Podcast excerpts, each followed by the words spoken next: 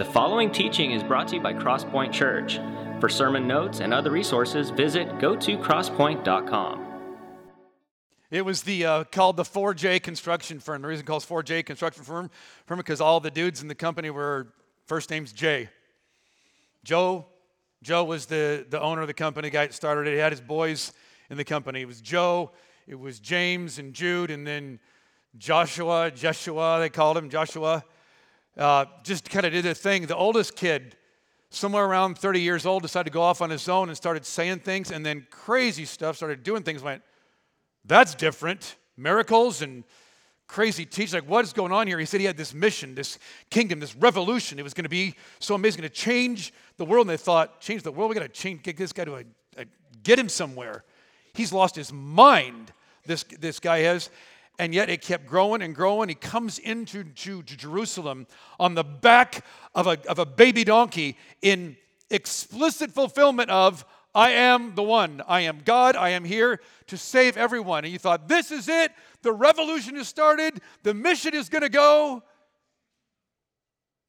And right at the point where you think it's going to be it, that Friday, his naked, bruised, bludgeoned, tortured body is hanging on scaffolding at the city dump outside the walls of the city. Like, like the defining moment of the revolution of Jesus was a cross. Now, for you and I, we hear that today and think, okay, but the cross. Some of you probably, I want to just curious, anybody have in the room today have cross crosses at your house anywhere? Cross necklaces and jewelry, cross tattoos, all, yeah, all kinds of people. It's become this beautiful symbol. Yet we cannot grasp how crazy it was what God did to change the world in the person of Jesus when Jesus shows up here because Jesus didn't just come to change your life or tweak your life, He came to revolutionize it. He came, He said, to be the light of the world. Now, any Yahoo shows up today, any moron shows up today and says, I'm the light of the world, you're to go, that guy's crazy. But he did some things that were kind of crazy and amazing. Well, maybe he is the light, but they, like, he's, he's, he's way, way too full of himself. And then he's there hanging on a cross, and yet the way of Jesus, the revolution is he doesn't just come and kind of gradually, slightly tweak, change, improve things. He revolutionizes everything, even the most despicable, horrifying instrument of torture and tragedy ever devised by the human race crucifixion on a cross. Uh, the revolution changed everything. It was the light that brought darkness even to that. Uh, there's a guy named Tom Holland, not a Christian, he's a historian. Uh, he's written all kinds of books. If you like to read, read him. If you don't like to read, don't read him. He'll, he'll just bore you to death. But um, he wrote a book years ago called Dominion. And the book is called Dominion, and the subtitle is How Christianity Changed the World. And look at me Tom Holland is not a Christian. He's not a theologian or a pastor, not trying to convince anybody to follow Jesus or any of that. He very explicitly says, but he says you can't, he says basically in the forward in the preface, he says you have to be a moron to not see that Christianity has revolutionized everything everywhere. Even things like, he says, like the crazy thing that a Roman torture device is hanging in beautiful cathedrals, hanging off people's ears. Crazy. Look what he says here. It'll be up on the screen. It's a longer quote. It says, This is why the cross, that ancient implement of torture, remains what it's always been the fitting symbol of the Christian revolution. It is the audacity of it. The audacity of finding in a twisted and defeated corpse the glory of the creator of the universe that serves to explain more surely than anything else the sheer strangeness of Christianity and of the civilization to which it gave birth. Today, the power of this strangeness remains as alive as it's ever been. It's manifest in the great surge of conversions conversions that have swept Africa and Asia over the past century. It's manifest in the conviction of millions upon millions that the breath of the Spirit, like a living fire, still blows upon the world. And it's even manifest in Europe and North America in the assumptions of many more millions who would never think to describe themselves as Christian. All are heirs of the same revolution, a revolution that has at its molten heart the image of God dead on a cross. The light of the world changed everything. Here's the crazy thing our big what if series is what if Jesus meant it when he said everything he said? In Matthew 5, what Rebecca just read for us, He looks at us. He looks at these guys and says, Hey guys, guess what? It's not just me. I'm just, it's not just me. I'm not just the light of the world. He says, You're the light of the world. Now, if I'm sitting there that day, I go, He's got to be talking about somebody else. Okay, so the light of our community, maybe. Let's be a little light in our community and kind of make a difference there and help people out and show the way of love in Jesus. The light of the, the world, they, they couldn't have grasped it. And, yet, uh, Jesus says it. There's a, a, great verse, if you have your Bibles open to it, or open anywhere, find the book of uh, Philippians. If you go past Matthew, Mark, Luke, John, Acts, Romans, then there's all the uns books Galatians, Ephesians, Philippians, all those. Find the book of Philippians.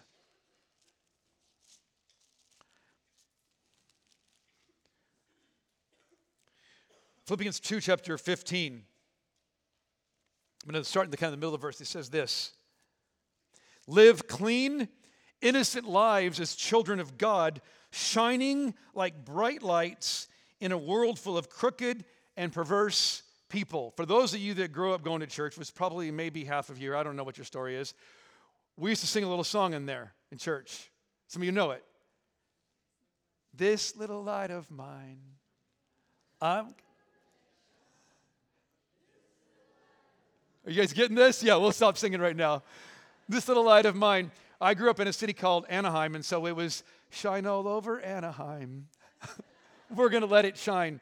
And then there's a modern day uh, worship leader. Some of you may have heard of her name, Robyn Fenty, also known as Rihanna. In her song, that tells us to shine bright like a diamond.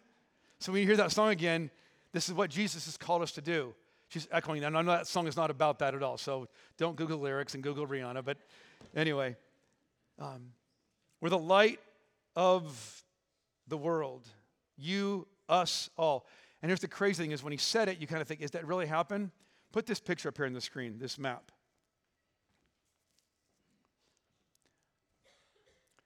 Christianity is the only religion in the world, only spirituality in the world that is not ethnically or geographically centered in anything. It started, oh yeah, good luck finding Israel on the map in there. For those of you that pay attention to history and geography, you can find it there. This pledging little nothing thing, and it's gone everywhere. Now, there's these, oh, here you can see the code over here. There's places that are more Islamic, people that are Buddhist.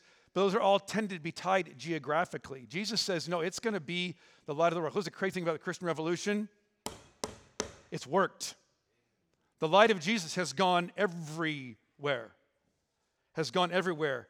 Uh, despite all the attempts to dismiss it, whatever, it's gone everywhere. And again, Tom Holland in his book, Dominion, he says it this way Christianity is the most enduring and influential legacy of the ancient world and its emergence the single most transformative development in Western history. Even the increasing number in the West today who have abandoned the faith of their forebears and dismiss all religions as pointless superstition remain recognizably its heirs.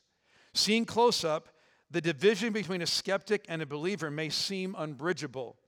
Widen the focus, though, and Christianity's enduring impact upon the West can be seen in the emergence of much that has traditionally been cast as its nemesis in science, in secularism, and yes, even in atheism. Guys, do you realize here all the crazy liberal stuff going on in the world right now, and whether, whatever your political convictions are, there's, there's all kinds of, you know, what, you know what? They have the language for this. To repudiate the doctrines and the teachings, you know where they get it from? From Jesus and from the Bible. That there are this idea our dec- uh, we hold these truths to be self evident that all men are created equal was not around when, when the way of Jesus burst on the scene. You know where that came from? Jesus and the gospel spreading out all over the world and changed and revolutionized everything. Because, see, Jesus didn't come here to start a religion. We had enough of those already. Religion had not done it. Religion's all about you be good, you be better, you just keep trying, you keep trying, and maybe you hope you can have your bad, your good deeds outweigh your bad. Jesus comes along with something completely different. He says, I'm not here to start a religion, I'm here to start a revolution. I'm here to, to, to change and transform everything. Colossians 1, it's uh, one back, one, uh, it's one book forward in your Bibles. Colossians chapter 1. This is our mission as a church, this is who we are because we're just, we don't get to decide the mission. We're not a business that gets to decide, here's our mission, and kind of sit down and do a retreat with whiteboards and post it notes and all that kind of stuff. It's right here. Colossians 1 13 and 14. For he, Jesus, has rescued us from the kingdom of darkness and has transferred us into the kingdom of his dear Son, who purchased our freedom and forgave our sins. That is what Jesus does. That is what we are in the business of doing here today. I don't know how it morphed into our language, but several years ago, when we would talk about who we are as a church, is like, let's stop talking about like we're a church. There's enough of those around. What we're deploy, what we're here to do is we're still in a world that is dominated and controlled by sin and Satan and evil. And you don't have to pay attention very long um, to not know that. It's all the way, all, it's everywhere. Sin, Satan, evil is everywhere. And he says, Look, you're deployed here as an outpost, not a church and a religion. You're an outpost in God's kingdom to go kick the teeth out of Satan and sin and evil, to go do what Jesus talked about, to get people out of the kingdom of darkness into the kingdom of his son. That's the whole mission of everything that we do here. And we're a kingdom outpost designed to be out there to live as citizens of that kingdom, to, to transform your life, to transform the lives of people in our neighborhoods, in our city, all that, all that and more. That's what salt and light, with those verses that uh, uh, Rebecca just read for us. The salt of the earth and light of the world. That when light starts to shine, even a small one, it obliterates darkness. It transforms everything.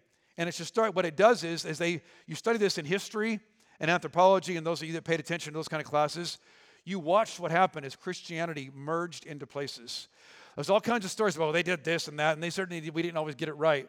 But you just look at it. What, what Tom Holland does in Dominion and other even non Christian historians will do go, look, when Christianity gets in there and gets embedded in that culture and it became, gets that critical mass, it changes everything for the good. It transforms everything, makes a difference. Uh, I thought of this quote. Uh, Sam Tate on our team reminded me as I heard it years ago from a guy named Tim Keller. It says this If you and your church were to disappear off the face of the earth tomorrow, would anyone in the community around you notice you were gone? And if the community did even notice, would they say, We're really glad they're gone? Or, dang, we're going to miss them? That's, guys, I hope that's who we are as a church to be the kind of place that is noticed and noticeable so that when people hear about us, or if we were to go away for some reason, they'd be really bummed and sad, not like, thank God those morons are gone. How we do that here? To be a kingdom outpost, shining the light in the darkness. Um, we do that here, some by what we do here every weekend. Throw in a service, hey, it's a party, it's a come, come on out. Whether you're a brand new Christian, not yet a Christian, or been a Christian a long, long, long time. Uh, come, our whole deal is to people discovering and following. You don't have to have this stuff all figured out yet. Some of you are here today going, I'm not sure I get this yet, really, but I'm just interested, kicking the tires on it. Um, and so we, we do that here. And then the reason that you, some of you, the people that uh, were there at the Jamboree last night, got all done, we all went home. They were there still packing up the trailer, packing up stuff, and they got back here and had to unload everything and then get back here this morning early and do all that. That's not because they have a job here, because they're just trying to volunteer. They're citizens of a kingdom making some trouble for the enemy. Go, we're, we're doing that to help get people out of darkness into, into the light. Uh, we, we did it this morning. Our, our band got here, like what, 7, 7.15, something like that. Crack of dawn kind of stuff out here. It was barely even light yet to get songs ready and stuff like that. The, the people that get out there, I saw our team out there today with the road signs out there so people can find us because I don't know if you know about our location. Our building's pretty awesome inside. Our location's a disaster. And our parking's even worse. And so, don't say amen about that, but um, oh gosh, it's kind of crazy here sometimes. Uh, and yet, I watched today our parking team out there, knowing, gosh, all of our visitor parking here that we have on the other side of the wall out there was all taken up by people. Again, our mission here is if you're long time here, park far away and sit close. So make sure we keep things open and available for people. But I watched, I give our guys out there in the vests out there, just helping welcome people, say hey to people. A person couldn't find a parking space. Even across the street, it was full. And they ran across the street and chased him down and said, Follow me over here. I'll find you a place right over here and got him a parking space. They don't do that because it's their job or because they're a volunteer. They're citizens of a kingdom making a difference out here. All right, what Brett could talk about, our kids teams out here. For those of you who work in kids ministry and stuff like that, that's a tricky thing because you, well, you don't even hear me right now because you're back there with those kids. But you don't get to sit in here with the with the adults and with everybody else in here. You're back there with the children. That's making a difference. It's recognizing that we don't wait for kids to be 19, 20, 21, adults to have that light of Christ ignited in their heart. This can start at four, five, and six years old. So that's why, why you do that there. Those of you that volunteer and, and serve there, it's not just because well, we need to take care of kids here so the adults can listen to the guy yell at us for 45 minutes. We do it because we recognize there's something be, there's an investment making that kid's life. The people out there with the name tags and the greeters and all that kind of stuff, we're not just doing that just to have fun out there because we got to keep people busy here. We want to create a chance to have a welcoming conversation. Say, we saw you. We're glad you're here. All that and more. We can talk about all the different things that you guys do all over the place here. And then what we did. So, sorry, rewind a little bit. We always tell you here uh, join a team. Join a group, join one of our small groups, and join a team. If you're not on a team yet, if you're not on a team yet and you've been coming here longer than two months, we have messed up. You should be, you should be jumping in somewhere because you're part of us now. Jump in there, get involved here. And I'm just telling you right now, this will be so much more fun for you if you do that. Because we don't, consumer Christianity is just lame and silly, and you'll just become an awful Christian. There's enough of those out there in the world. Join a team, and now you're investing in something. You're believing. So j- jump in to a team. That's what we did last night at the big Jack Lantern Jamboree. Wasn't that awesome last night? So, so, so fun. We have families that are here today. I saw a couple of them here as they walked up. You know how they discovered us? At our thing last fall. And just showed up here a few months ago. In fact, I'm not going to embarrass him because he's sitting over here somewhere. But he showed up and said, Hey, you know, I've been checking this stuff out. Can I get baptized today? No, he already got baptized. We did this a few months ago. But again, it was a chance to create awareness and curiosity about Christ, about, again, the kingdom. Not even ultimately about our church. Certainly it starts our church, but about God's kingdom, what he wants to do here. Um, and I don't know, someday we might have a big, awesome building and do all crazy stuff and have all that stuff. But one of the things that's fun about this is that uh, there's a theologian, um, R. Rael, also known as Ariel, from Little Mermaid. Here's what I want us to be I want to be where the people are. And not tell the people, hey, come over here where we are. So the reason, guys, the reason we're out there is because a, a, few years ago, people on our team said, why are we telling everybody to come over here and come be attracted to the light over here? It's going, ooh, over here. What if we already go where they already are? And shine the light right there. More people get reached that day, the awareness and curiosity, the light gets, gets sparks all over the place out there. That's the reason that we're there. And, and yet you hear this. Some of you today are going, oh gosh, I know what's coming. Whenever pastors get up and talk about stuff like this, they have some big thing we're going to do, and they're going to ask us to all jump in and serve and volunteer. I'm not doing that today. This is not about some new thing you need to do because you're already busy enough. One of the first messages in this series was on the idea of what if Jesus meant it when he said that taking a Sabbath was more important than not committing adultery? Because before you get to adultery, he talks about take a break, rest, rejuvenate yourself. But that's, I digress a little bit. Um, you'll, you'll see there on your note sheet. Let's shine bright where we already are. Rather than say, let's go find a new way to go shine the light, where are you already? And guys, this is going to be super practical. This is, I mean, you go, look, I could preach that sermon today, but this part, but just some practical ways that you shine the light. The, the number one place where you already are is your home and your neighborhood, right? So you spend most of your time and, and what, what, what does that mean to shine my light bright in my home or my neighborhood? Well, the Bible talks about it over and over again the idea of hospitality. Hospitality and throwing a party. Now, we talk about hospitality, some of you think, oh gosh, I got to get a table runner, and I have to get matching napkins, and I have to get charcuterie boards. Two years ago, I went, people said charcuterie. I went, what are you even talking about? You know what hospitality is? hey, come over, we're having hot dogs and burgers tonight and some beverages of various kinds. Um, come on over. Or the game's on. You want to come over and watch the game with us? Just do. Just come over and, and hang hang out with us. Um, it's it's the kind of thing that you do when you're just in the neighborhood and just stuff comes up. I was talking to people in our small group. Jerry and Julie talked about last week. They relate to small group. You know why? because they're talking to their neighbors about our church and God, and it just kind of came up. And just get a chance to just chat with people about it. Um, Billy Tate, who's back there behind the glass there, he's our head of broadcast stuff back there. Uh, he, his wife was telling me this week that uh, he's shining the light so bright in his neighborhood is that the, the neighbor kids come over all the time and say, Can Billy come out and play? now, if you know Billy, like he's like, I don't know how old he is, but he's still like 14 in the sense of how he lives and works and operates. Now, again, for some of you are going, gosh, my home, you used to have to throw parties all the time and people, no, no, do what works for you. You do you. If you're off the charts extrovert, I know a few of you out here, like you're a party waiting to happen all the time.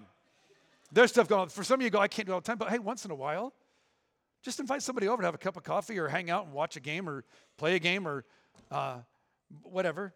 Um, sometimes, too, though, it might be offering just to help. When somebody new moves to your neighborhood, you show up with a pizza and some stuff, or even just have Uber deliver it for you and you save, save your time having to do it yourself.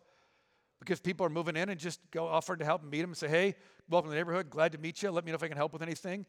Let me know if I can help. It'd be awesome because we live in, a, uh, live in times right now where people, you know how this is, right? Automatic garage door openers. You drive in the neighborhood in your car, pull into there, it opens up, it closes down, and we never see you again until the next morning when you come out. What if we actually intentionally got out of our house, got out of the house, walked around the neighborhood with your animals, with your children, your children who are behaving like animals, whatever. Walk around out there with that and just chat with people, meet them, find out what, where they work, what they do, what their kids do, that kind of thing. Quick conversations. Sometimes, too, it's, uh, I heard about this years ago. Just called having a, taking a prayer walk. And just at some point, you just walk around the neighborhood and go, just, I'm just going to pray for these people today. I'm not going to go stop and say, Can I pray for you? That'd be weird. Don't do that. But it might be just walking by if you know what's going on in their life or you know they're struggling with something or just pray for them. And if you don't know them, God, I don't even know who's in that house today. So I have nothing specific to pray for them other than this God, would you create hunger and thirst for you that only you can fill?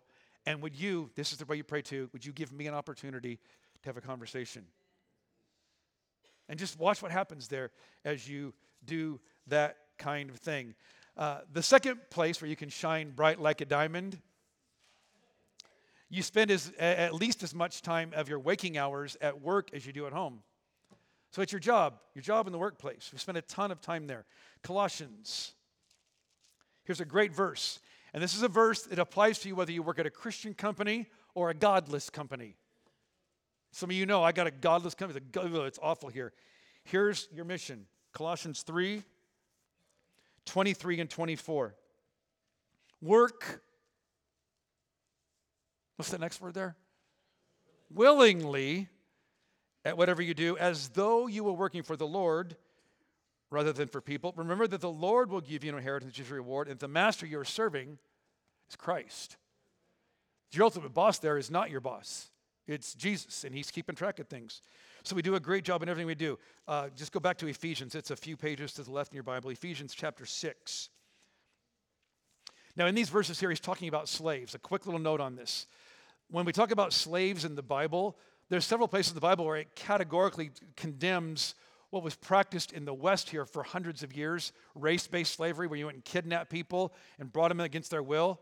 Slavery in the Roman Empire, in the Greek and Roman Empire, was you were kind of you were owned by somebody. It was more akin to an employer employee relationship than it was race based slave uh, human trafficking kinds of th- stuff. And so people most of the time were born into it or even volunteer hey i can't take care of my family can i can i become your servant your slave and work at your place and they would take care of you and all that kind of thing he tells here the servants the slaves here look at verse 6 of chapter 6 try to please them all the time not just when they're watching you. Students in here who are going to school, your work right now is not a job, your work is going to school. That means in that classroom, if they know you're a Christian, you know what it means? You do a good job even when the teacher isn't watching. Even then. As slaves of Christ, do the will of God with all your heart. Work with enthusiasm, as though you're working for the Lord rather than for people. What it means is your job is to glorify God in that workplace. And the way you glorify God in the workplace is, is not primarily by putting Christian music on, on your, in your little cubicle. It's not by wearing a Christian t shirt, Christian screensavers. It's not even having Bible studies at lunch or a break. And there's nothing wrong with any of that. But that's not what it means to shine your light there. You know what it means to shine your light there and shine bright like a diamond? Number one, it means just work hard, do a good job. This won't be on the screen, just going to give you work hard. Uh, don't do enough just to get by. There's all kinds of verses there in your note sheet about what it means to, to work hard. Uh, Paul in the book of Philippians says it this way writing us, he says, Look, every one of you should look out for someone else's interest, not just your own. That would apply in the workplace, which means if you are an employee there and you're getting a paycheck from that company, you don't just look out for what's in it for you. You say, How do I help this company succeed? How do I help my boss, my manager, the people that supervise me succeed? And the Bible is even going to tell us even when they're a hot mess disaster as a boss. In fact, even more so because then you're going to turn good for evil, which is actually behaving exactly what Jesus told us to do. Not just good for good, any moron can do that. Good for evil is what he calls us to. Re- that's what will revolutionize the world. It, it means even like employers, people that are bosses and owners.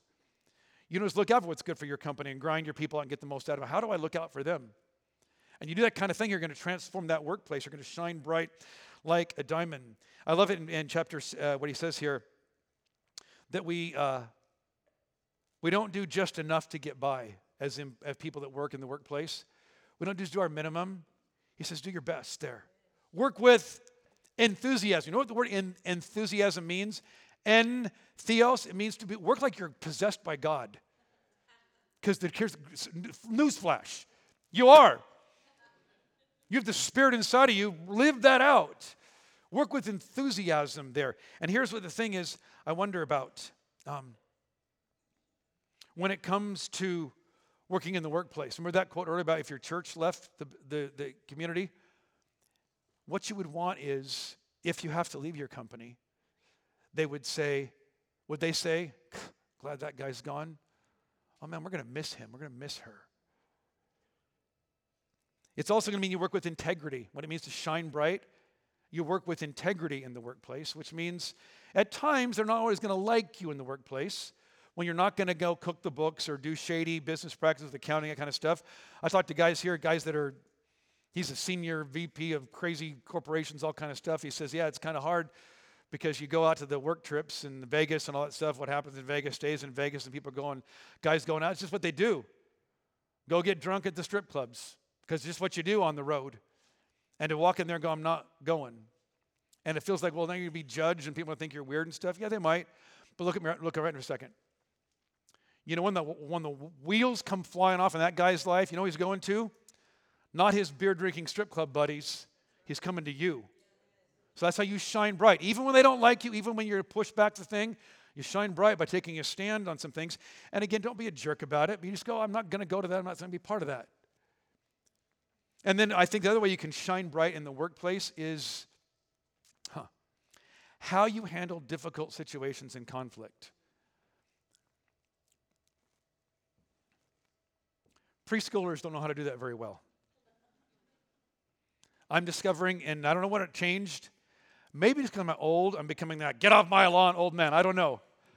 But I'm, I watch things all the time and go, grown adults with graduate degrees behaving like preschoolers when conflict comes up, when somebody makes them mad. The way you can shine bright there is to go, look, I'm not going to get involved in all that stuff. And what you're going to say this is too, with the, with the gossip that goes on and the rumors that go on, what you're going to say is this I'm going to put a cap on this if anybody else hears about this, it won't be from me.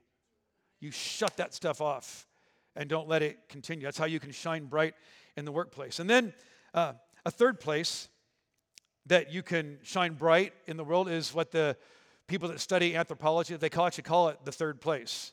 You have home, you have work, and then you have your third place. The other thing that you oh, what, what do we even put up here? What does it say? The third place? Other places. I couldn't come up with a cool name for it. Other places. Things, things like uh, the gym, the gym that you're part of, where you go work out there. Uh, all these book clubs, wine clubs, that kind of stuff, poker, golf, And again, I'm not going to give you all the ideas. All kinds of things you're involved in, like just fun things, like, things I get to do as an adult. Sometimes you're on teams. Some of you play baseball, basketball, softball, pickleball, whatever it is in those kind of settings. That's where you are. Shine bright there. Represent Christ well there. Those of you who have kids or grandkids, your kids are, most of them are on teams. Probably too many. That's a different talk for a different day. But the teams they're on. When you're there as an adult, how are you doing there? And sometimes it means you get involved and you coach and you help out. You be the first one in to help and volunteer. But sometimes, too, it's not even just about that. You know what it is sometimes? Sometimes you're just there. Uh, Adam and Alicia, they're here today. I got their permission to share this. This is probably, I don't know how long ago this was. They first showed up at our church. But I asked them, How'd you come here? They said, Well, because we knew we were on this team and stuff. And Rob and Crystal were there, our friends there, and we just saw them. We didn't know much about them. We got to know them there and found out they were church. They, they made a difference there. Just watching you, just being there, watching how you talk about things and stuff uh, can be super, super impactful. So, um, probably other things your, your kids are in, involved in, stuff like that. Be, be, be the light there. And then the stores you shop at, if you go to the same coffee place all the time, uh, quick tip here.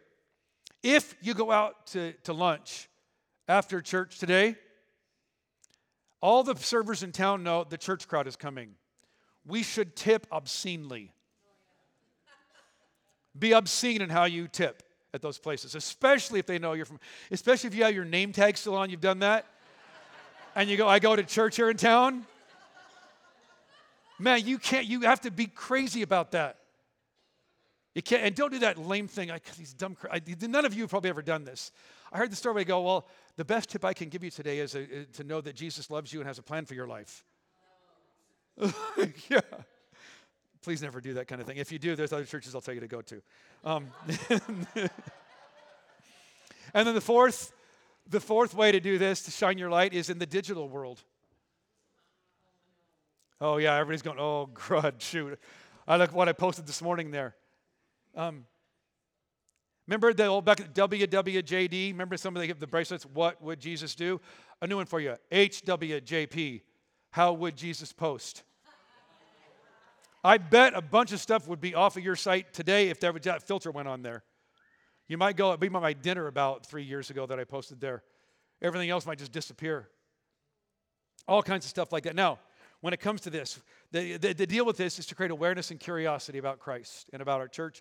Awareness, curiosity, awareness, curiosity. But when they, when you've created awareness and curiosity, when you sh- when your light's been shining bright, when when that happens, you have to be ready. Be ready or get ready. First Peter, find it. It's to the back of your Bible. If you get to Revelation, you've gone too far. First Peter chapter three.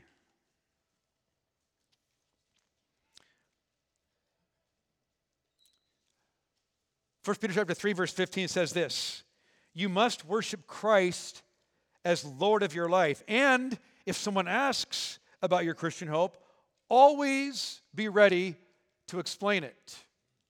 Always be ready to explain what happened. So when they ask you about your church and like you've created some awareness and curiosity, stuff, be, be ready to explain it. Now, again, it's not explain things to people who aren't asking. He doesn't say that. When that when, but if you're if you're living the light living the light and the, the getting all that kind of stuff, here's a great way to just be ready for it. And one of the ways we do that is what the first disciples did. The first disciples, you know what they said? We don't know anything yet. Just come and see. Just come check it. I don't, I don't, I don't know anything about this stuff yet. Just come and see. And come, come and see means I don't have to have all the answers yet. If they ask a bunch of questions, what does your church believe about this and that and everything else? I don't know. You just come check it out sometime. Just invite them to come and see. Anybody can do that. Should we have people at our church right now who are sitting here today who aren't even followers of Jesus yet who are doing that? The, the first disciples weren't Christians yet when they tell people to come and see who Jesus is. You don't have to be a Christian yet to tell people about Jesus. That's awesome. But also in the digital world, uh, right? I don't know if it's going to be on the screen. I forgot if I put it on there or not.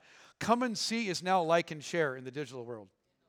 If you want to boost the post out there about things like our jamboree or about our church, like and share, like and share, like and share. And if you put some comments in there, more than like four or five words, these are people that know this stuff. I'm just quoting what they're telling me. Without spending one more dime or having to be great, you could just like and share and put a couple comments in there. It just gets it, the algorithm sees what's going on there. It just boosts that up and spreads it farther and wider. So check that out. Like and share. Now, when somebody asks a question about things and you've said, hey, check it out, but they ask, what's this all about for you? And ask some more questions, be ready, number one, to tell your story. Tell your story. And, and your story is how I became, how this became real for me. Now, if you lived a life of debauchery and depravity, tell that story and talk about how Jesus came and saved you. But if you're like me, who I was born, and I think at two weeks old, I was sitting in church. Not in, the, in church, and you better not cry because you're going to get a. No, th- th- my mom's not here today, I can say that. Um, and it, but again, I just around it, kind of grew up in that world and kind of in that pool of Christianity. But it wasn't until I got to like 18, 19, 20 where it became real for me. Where I said, okay, now this, this is, I'm going to believe, not because my parents told me to, but it's mine. And don't worry if your story is not crazy. You think, well, I can only can impact somebody if I got a crazy story. Because most people's stories are not crazy. There's a few of people that have some stuff. Uh, we know who you are. But if you just tell your story, that's all people need to hear. Is this is my deal. And just tell that part and then just tell what it became real for me. Here's how it happened for me, where I decided I'm done living that life. I'm giving my life to Christ. But it's not just important to tell your story, you have to tell the story or his story. This is what the gospel is all about.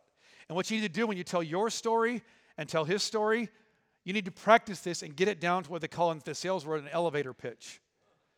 People don't want to listen to you for 25 minutes, go on and on and on about the doctrine of justification, sanctification, and supralapsarianism, and all the. Tell the story. And here's the story. I'm going to give it to you really quickly here. It's three parts to what the gospel is, what it means to tell the story. The first part is the problem or situation. The man, that God loves us so much that even though we mess things up with our sin and our rebellion, he, he loved us so much. And that was the situation. But that separation, that created separation from God, and we were in a mess. But God loved us so much. Here's what God did. So the, the problem situation was God's love and our sin. That, that what God did was the gospel, that He lived in my place, the life I was supposed to live. He died in my place, the death I deserved to die, to cancel the power of sin, to break the penalty of sin in my life. And then He rose again from the dead to give an offer of forgiveness to say that you can, you can come back into a relationship with God. You can transfer, remember that verse in Colossians, out of the kingdom of darkness into the kingdom of his dear son. You can have that. And all you have to do, you believe that he died, lived, died, and rose again. You know how you get that? How you get that forgiveness and restoration to God? Here's what you do believe it. No, no, I can't be that good. That's why it's crazy, ridiculous gospel good news. It can't be quite that easy. It's exactly that easy. People, what does it mean to believe? Here's what belief means. I've, we've used this phrase now here for years. What belief means is this I come to a point where I recognize that what Jesus did on the cross 2,000 years ago in his life and death and resurrection counts for me today. It wasn't just some historical event. It, there's something that happens here, and there's a great exchange that happens where I can be forgiven of my sin and brought back into God's family who start to change me from the inside out. If you're not a Christian today, you just heard the good news. You might need to close the deal with God today on that connection card that they had you fill out a couple minutes ago. Jot us a note about that. There's a place I'm becoming a follower of Jesus Christ today. Love to talk about what that means for you. This moving out of darkness into light and what God wants to do transform you and change your life and make it amazing for you. So jot me a note about that uh, at some point, and we'll get back to you uh, today. Now, the band's going to come up right now. We're going to give you a chance to, to, to, to to sing today. Sing as people who were transferred out of darkness into light. If you're not yet a Christian, you're still wondering about that, you can sing with us. Just let the Spirit of God just do some things in your heart and soul today as the, the lights are going to go down for a bit. We'll mute the lights down and we're going to sing like crazy. We'll also give you a chance to come today to our prayer team there at the back of the house, back in that back corner of the room back there. If you need prayer for anything today, maybe you got problems, situations, stuff in your life, uh, go back there. Let them pray with you and pray for you uh, about what's going on today. And then in the four corners of the room, we have communion. And communion is bread and juice. And here's the crazy thing, guys the bread and juice Jesus told his first disciples in, a, in an upper room in Jerusalem, he says, That bread and juice now represents a new covenant in my blood. My body will be broken, my blood will be spilt. The, the bread represents my body, the juice, the wine represents my blood. And guys, look at this crazy thing a remembrance of a crucified, bloodied body on a cross is what we've been celebrating for 2,000 years. To remember how amazing that was that God did that for us. Jesus was the light of the world. He calls us to be the light of the world. Now, I'm not going to pray us out today into this. Uh, some of you probably heard this before, but I came across it years ago and it was brought to my memory again today. This will be our prayer now as we enter into worship. You can lower the lights right now, now as I'm reading this, and we're going to sing like crazy. It says this He was born in an obscure village, the child of a peasant. He grew up in another village where he worked in a carpenter shop until he was 30. Then, for three years, he was an itinerant preacher. Never wrote a book, never held an office, he never had a family or owned a home. He didn't go to college, he never lived in a big city, he never traveled 200 miles from the place where he was born. He did none of the things that usually accompany greatness. He had no credentials but himself. He was only 33 when the tide of public opinion turned against him. His friends ran away. One of them betrayed him, one of them denied him. He was turned over to his enemies and went through the mockery of a trial. He was nailed to a cross between two thieves. While he was dying, his executioners gambled for his garments, the only property he had on earth. When he was dead, he was laid in a borrowed grave through the pity of a friend. And three days later, they said he rose again. 20 centuries have come and gone, and today he is the central figure of the human race. I am well within the mark when I say that all the armies that ever marched, all the navies that ever sailed, all the parliaments that ever sat, all the kings that ever reigned, put together, have not affected the life of humanity on this earth as this one solitary life.